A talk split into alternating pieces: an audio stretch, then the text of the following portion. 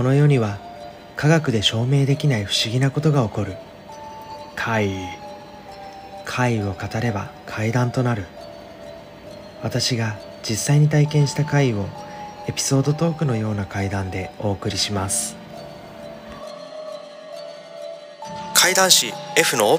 リアルホラーストーリーズ。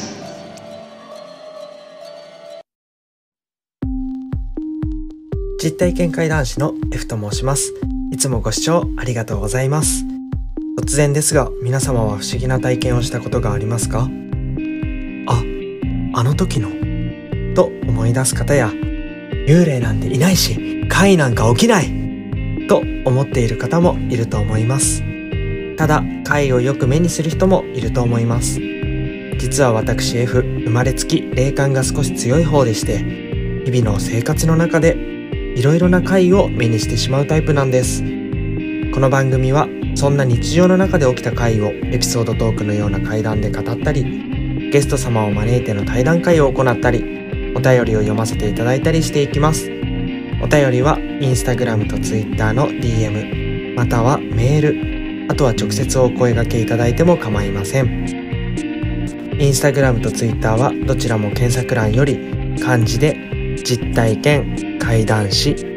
ひらがなで F、実体験怪談師 F とお調べください。メールアドレスはすべて小文字で リアル ホラー ストーリーズ エフ アットマーク ジーメール ドットコム となります。概要欄にも載せてあります。番組の感想やこんな怪談ありますかなどのリクエスト、それに皆様が体験した怖い話など何でも受け付けております。お便り紹介コーナーで読ませていただきますので、どしどしお送りください。怪談師 F のリアルホラーストーリーズ、毎週土曜日にじゅうじより配信中。あなたの街で起きた怪も話すかもしれません。さあ始まりました、怪談師 F のリアルホラーストーリーズだいじゅうさんかいめの配信です。今回にがついっかいめの配信になるんですが、今回から少し内容を変更してリニューアルして新たに配信がスタートしております。オープニングトークも少し変わっていたかと思うんですけれども、内容も一部変更をしていく予定となってまして、月の一番最初の土曜日の配信は皆様からいただいたお便りを紹介するコーナーを設けさせていただきまして、月の一番最後の土曜日の配信はゲスト様を招いての対談会を行っていく予定となっております。他のにかいに関しては自分の一人語りになるかと思います。今後少し変わった内容にはなっていきますが、お聞きいただけたらと思います。そしてゲスト様をお招きした対談会に関しては少しお時間伸びてくると思いますので、お時間に余裕がある時に聞いていただけたら嬉しいです。変わらないところといえば、毎回一つは台本なしの一発撮りで自分が怪談を語っていくっていうのは行っていきます。ゲストさんの時には自分の怪談とゲストさんの怪談ふたつが聞けたりとか、月初のお便りコーナーではいただいた怖い話とかも紹介しますので、少しボリュームが大きくなるかなと思います。なので楽しめるポイントがもっと増えてくるのではないかなと思いますので、ぜひ期待してていただけたらと思います。そして前回配信、怪奇スナック竹千代の竹千代さんに来ていただいてたんですが、皆様お聞きいただけましたでしょうか。ふたりで話したんですが、結構ほとんどカットもせずに話した内容を載せていくようにしたんですけども、対談会結構わちゃわちゃと話してて、自分たちがこう楽しくて笑ったりしたところが結構あったんですけれども、そんなトークも合わせて聞いていただけたらなと思って、あんまりカットせずにそのまんま使わせていただくようになりました。今後竹千代さんの方にも私 F 出させてもらうことになっておりますので、ぜひそちらも合わせて見ていただけたらと思います。そして今月末も特別なゲスト様を招いての対談会行っていく予定なんですが、今回も YouTube で活動されている方をゲストにお招きしようと思ってます。まだ誰かは言えないんですけれども、情報が解禁され次第 Twitter、Instagram などで公開しますので、どうぞ楽しみにしていただけたらと思います。そして来月さんがつ以降のゲスト様に関してはまだ決まっておりません。これをお聞きの方でこの方に出てほしいなとか、あとはこういう怖い話持っててぜひ出たいなっていう方いたらお声掛けいただけたらと思いますので、よろしくお願いいたします。ここからは皆様からいただいたお便りを紹介していくコーナーです。お便り怪談やリクエスト、感想など何でも紹介していこうと思います。どしどしお送りください。それでは本日紹介するお便りは、メガネの王子様からいただいたお便りになります。僕も不思議な体験をしたことがあるので紹介していただきたく ディーエム を送らせてもらいました。ありがとうございます。僕がまだ学生時代のことなのですが、冬のある日、学校終わりに当時お付き合いしていた彼女とドライブデートしていたんですが、夜になり休憩も兼ねて人気のない河原に車を止めました。カップルで人気のない河原に止めたものですから、車内で少しイチャイチャしてたんです。そうすると窓は結露で曇り、外が見えない状態になりました。それを見て彼女となんだかいかがわしいことしてるのと勘違いされるかもねーなんて笑い合ってたその時でした。クスクスクスクスっと女性の笑い声が聞こえてきたんです。その時彼女もこちらを見てきて固まってたので、今の聞こえた？と問いかけたところ、聞いた聞いた、女の人がキャッハッハって高笑いしてた声でしょ？と言ってきたんです。僕にはクスクスクスクスっと笑ってるように聞こえたんだけどって彼女に言うと、え、何、怖い怖い怖いとひどく怯え始めたので、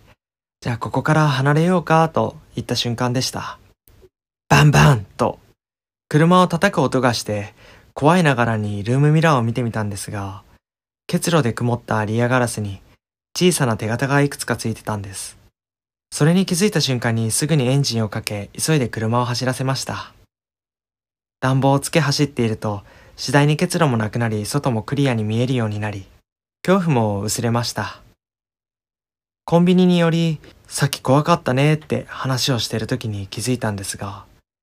結露に手形がつくってことは車内から窓に触れないとですよね。落ち着いてきたのに、それに気づいてまた怖くなったんですよ。ただその後も事故とかもなく無事に帰れたんでよかったんですが、とのことです。ありがとうございます。確かにこの体験怖いですよね。この最後にも言ってるように、結露に手形がつくってことは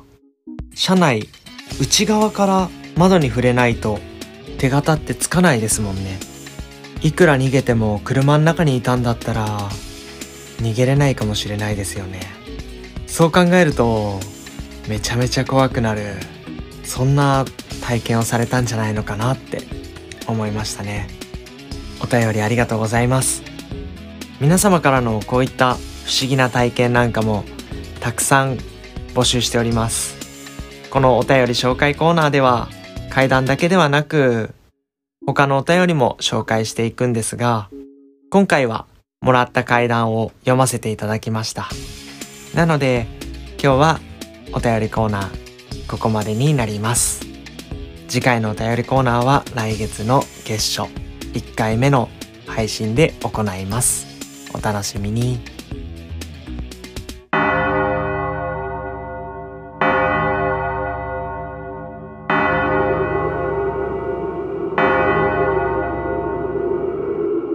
そろそろお時間のようです。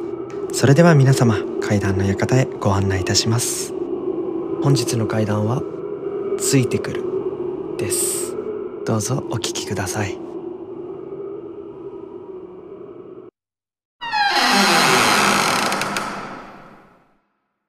これは自分がまだ学生時代の頃のお話です。当時電車で大学に通っていたんですが、家から駅までの道のりが約じゅうごふんあって、そのうちの半分を工場の横を通ることから直線だったんですよね。その直線を抜けて住宅街を抜けて駅に着いて、そのまま電車で学校に行って授業が終わって夕方頃に地元の駅まで帰ってきて、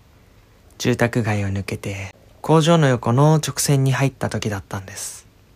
夕方とはいえまだ日が長い時期だったのもあって、辺りは全然昼間と変わらないぐらい明るかったんですが、周りにも学校帰りの人や会社帰りの人がちらほら歩いてるような状態だったんです。その直線の道を歩いていると、少しすると自分の後ろからトットットッと足音が聞こえてきたんです。あ、後ろ誰か歩いてるなって思いながらとぼとぼと歩いていたんです。そうするとさんメーターほど後ろにあった足音が今度はにメーターほどかなとどんどん近づいてくる感じがしたんです。あ、自分歩くの遅かったかな、抜きたいのかな、そんな風に思いながらとぼとぼまだ歩き続けていたんですが、後ろの足跡どんどん近くはなってくるのに抜く気配が一向にないんです。道幅はあるけど自分邪魔になってるかな、そう思って少し端っこに避けて携帯いじりながらさらに歩くのスピードゆっくりにしてとぼとぼとしていると、後ろからとっとっと、なぜか自分の歩くスピードに合わせてゆっくり歩いてるような気がしたんです。あれ、抜きたいわけじゃないんかなって思って、当時ガラケーだったんですけども画面を使って後ろを確認しようと思ったんですが、小さいこともあってうまく見れなくて、ああうまく後ろ見れないなって思って、思い切って振り返っちゃおうかな、そんな風に思いながらちらっと後ろ振り返ってみたんです。そうすると後ろには誰もいないような感じがしたんで、あれ、足音気のせいだったかなって思いながら歩き続けてたんですよ。そしたらやっぱり後ろからトットットットッ、足音がついてくるような気がして、やっぱ足音するよなって思って一回立ち止まって思いっきり振り返ってみたんですよね。そしたらそこには人がいなくて、遠くには歩いてる人とかはいたんですが、足音が聞こえる距離にはいない。あれ、じゃあ工場の壁に反射した自分の足音だったのかな、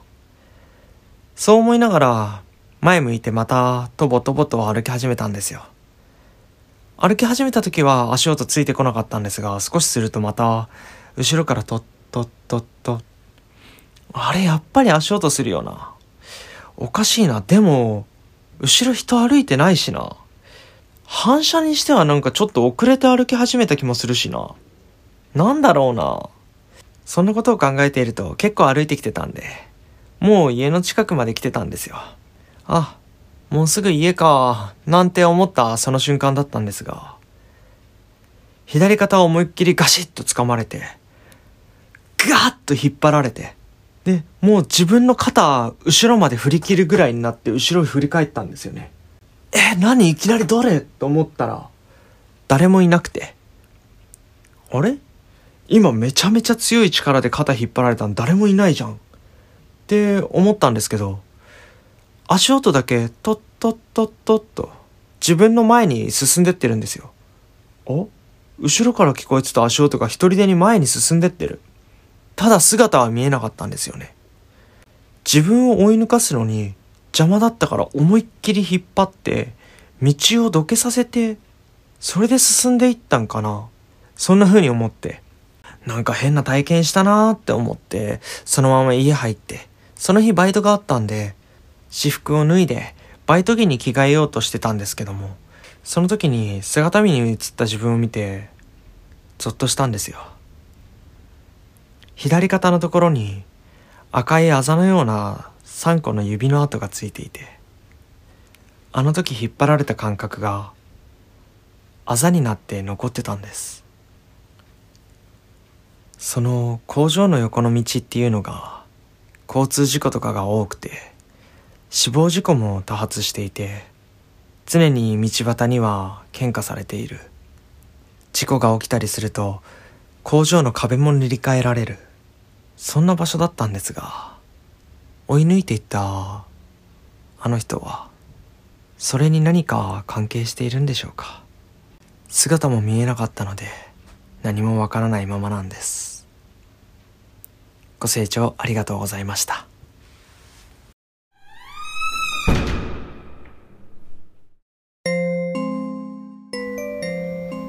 本日の怪談はいかがでしたでしょうか。次はあなたのそばで起こるかもしれません。それではまた次回お会いしましょう。実体験怪談師 F でした。